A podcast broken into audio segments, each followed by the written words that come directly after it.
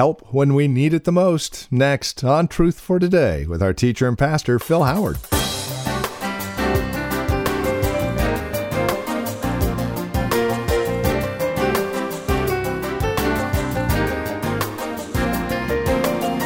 Hi there, and welcome to today's broadcast of Truth for Today with Pastor Phil Howard. We're back in John chapter 14, verses 16 and 17. The Helper has come. You see, God doesn't leave us as orphans. He doesn't save us and then set us off on our own.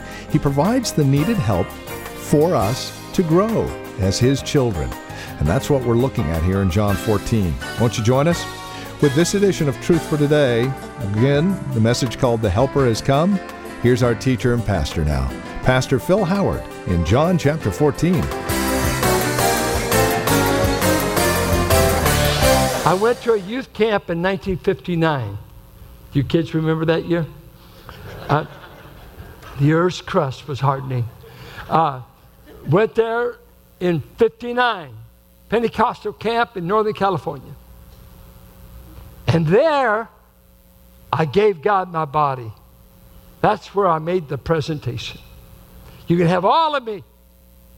A Thursday night missions conference with a Trella Hatton preaching, a woman preacher. She preached circles around anybody in this place when she was into it. Didn't have a lot of content, but oh, what an exhorter. Powerful. Pray all day at those camps. I used to go and sit in, hear her pray in the next room. I couldn't believe anyone could pray that long. And that night, at an old altar with death sawdust all over, I said, Lord, I'm at your disposal. You get the rest of my...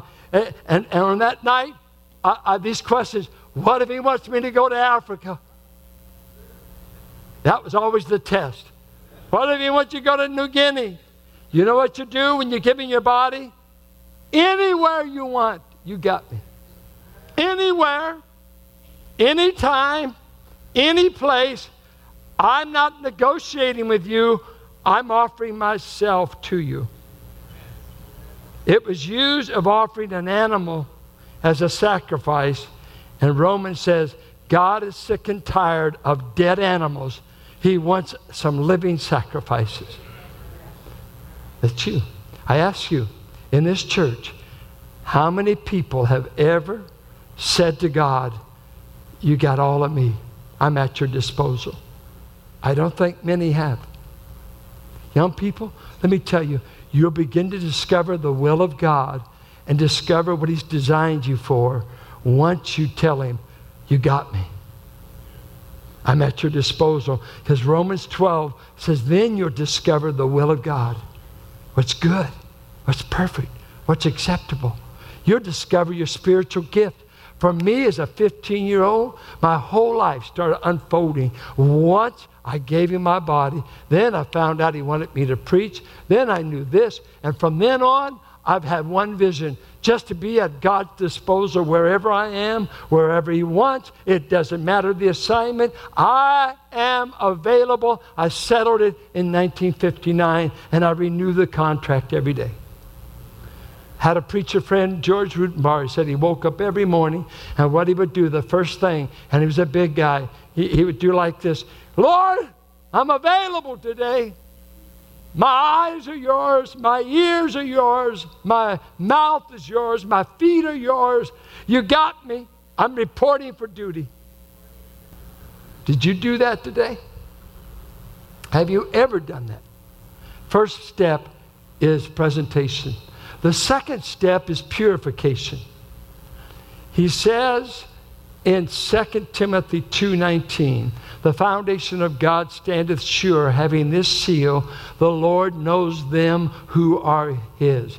Let him who names the name of Christ depart from iniquity, and cleanse yourself so that you can be a vessel fit for the master's use. And it's the theme in the believer. Once you give Him your body, you start dealing with sin that you've done in your body. You start getting clean.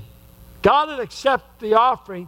Now He starts working on our life, our mouth, our thought life, our attitudes. Purification. He says, from now on when you sin, I want you to confess it immediately. Don't delay getting clean. The moment you do it, confess it. What if I don't? I like my sin. Well, good for you. God says, if you're my child, I've got a work of the ministry called the grieving of the Holy Spirit, and He's going to make you miserable.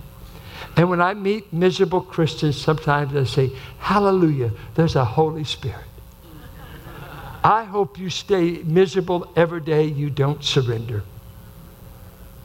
God gave up His best, and He can't get you to give up your little old body. You think He bought you to do your own thing? You think He bought you to sit back? I'm not available. I'm going to dabble in porno. I'm going to mess around with this. I'm going to lust after women. I'm going to cuss. I'm going to have a double life. I'm going to do this. You just get me. The cross took care of me. Oh, yes, it did. And it bought you the right for God to step in and chasten you. Because sons get chastening. They never get rejected. They get spanked. Because He wants to purify you. He told the Corinthians, you're ruining the Lord's table because you're going there drunk, but I'm going to make you sick, I'm going to make you weak, and I'm going to kill some of you.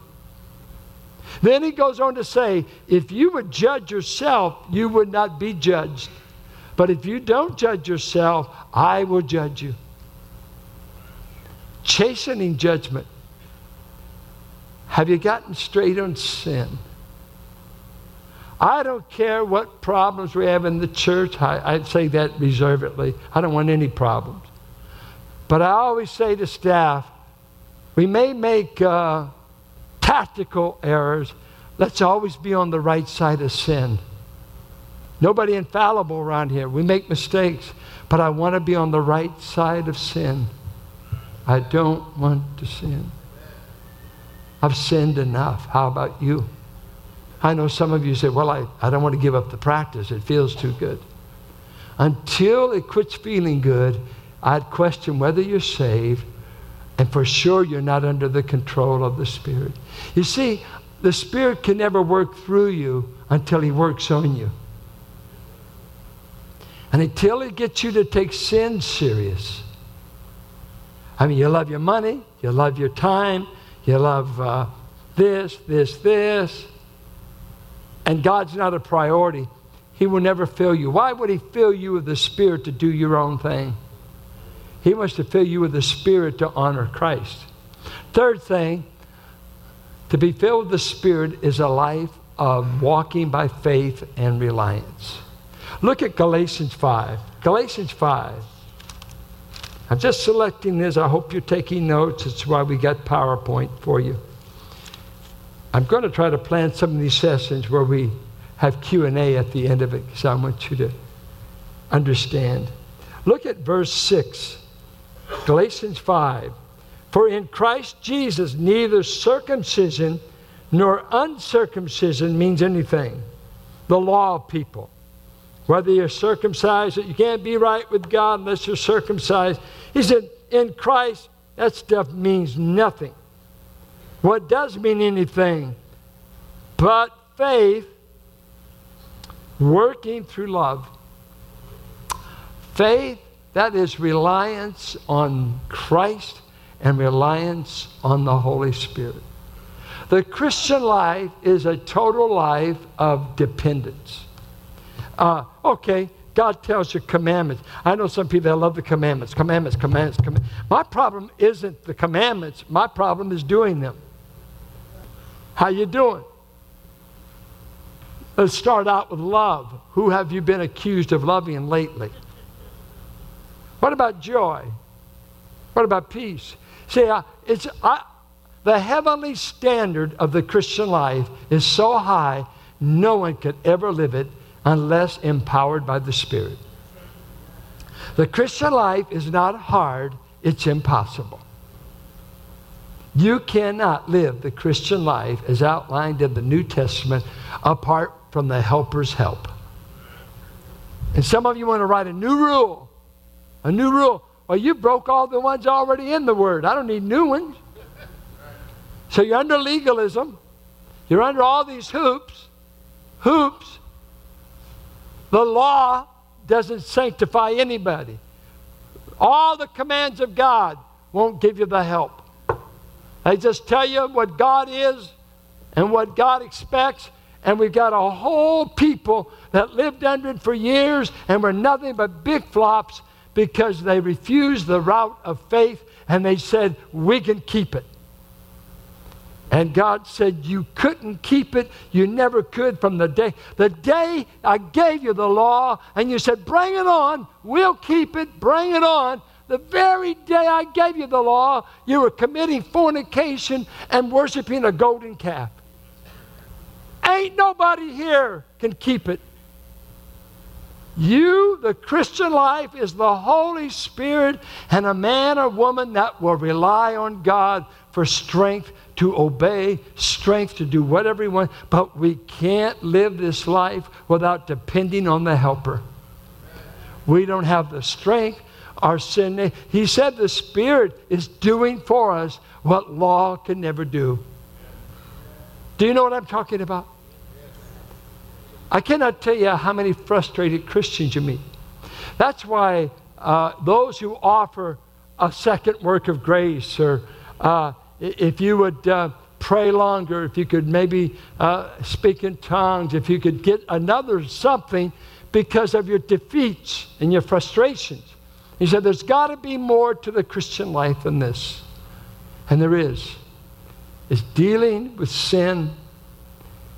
It is presenting yourself to God moment by moment. And it's relying on the Spirit's help. It's a life of desperate dependence. And I'd say, fourthly, it's Christ-centered. The Spirit, when He comes, will not promote himself, but will promote Christ. So that you hear Paul say in Philippians 1, for me to live is to be filled with the Spirit. That's not what he said. For me to live is Christ. The fruit of the Spirit is Christ on display. The goal is to take us who acted like Adam, and now that we're in Christ, to get us to live out and make visible the Christ who went back to heaven, crucified, resurrected. Now he said, I'm going to send you the helper to live out this Christ, to make him visible in your everyday life. And how can you do it? But by the Holy Spirit. I want to ask you some questions. We'll get to the consequences next week. We don't have time. Are you characterized as living under the control of the Spirit? Or are you bitter? Are you into some kind of sexual sin, either with your mind or your body? How are you doing with your mouth? Do you edify or do you murmur? Do you have a bad mouth? How are you doing with your eyes? Are you lusting? Or is your mind under control? What about your body? Is it engaged in service? Some of you have taken your body, you've taken it off the table. It's no longer available. If you're going to get it, and some older people, you got to watch this. Well, I've already put in my time. You won't put in your time until you go to glory. He didn't save you while I'm a teenager. Some of you are saying, well, I'm too young. No. I was just telling Timothy class, I've never known what it was to be saved and available and not doing something in the household of faith.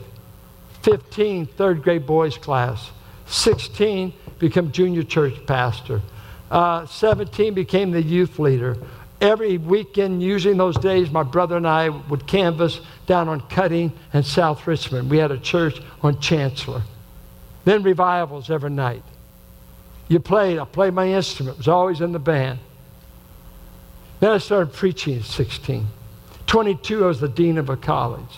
27, I started this church. 55 years, I've never known what it was to be passive in the church.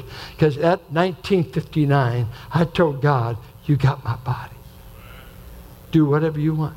I don't care if it's juniors. I don't care if it's toilets. I don't care if it's ushering. I don't care if it's handing out tracts. You got me. Howard Hendricks told me one time, you know what your problem is, Howard? I said, what's that? He said, you like it all. He said, you got to quit doing so many different things.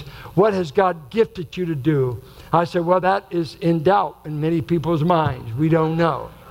He said, what do you want to do? Preach, teach, and train men. He said, do it. Let others help you set up the chairs. Few want to do what you've been gifted to do. Build your life around your gift. Build your life around your gift. I don't know what you've been gifted to do. Are we getting the benefit of it? Or have you folded shop and say, unavailable, unavailable. And by the way, I don't like the music. Shut up, you're unavailable. Shut up. We don't want to hear your opinion because you won't help us solve anything. How did you get on the ark?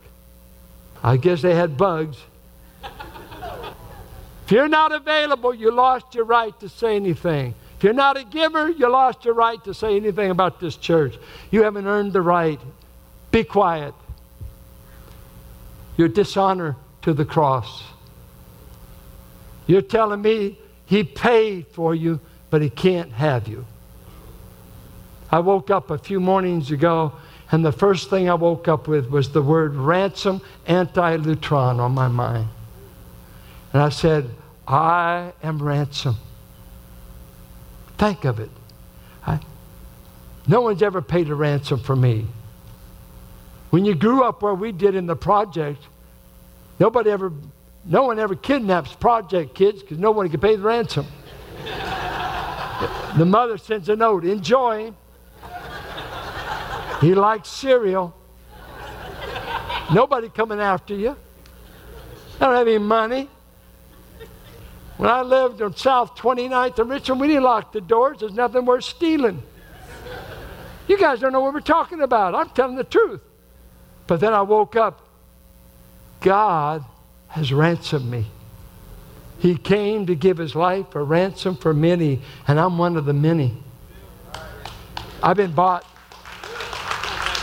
And so he says in 1 Corinthians, since I bought you, glorify God with your body. Quit sleeping with the wrong people. Quit going to the idol's temple. Quit doing, why? I am a purchase item, friend. You are too. What's God doing in your body?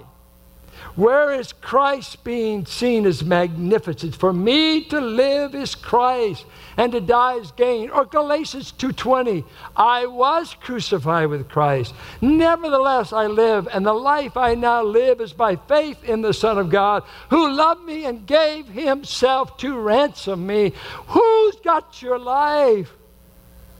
You deserve to be miserable. You deserve to be, I can't find my direction, I can't. No, you won't. God will block your path because you are fraudulent. You are not giving God what he purchased you.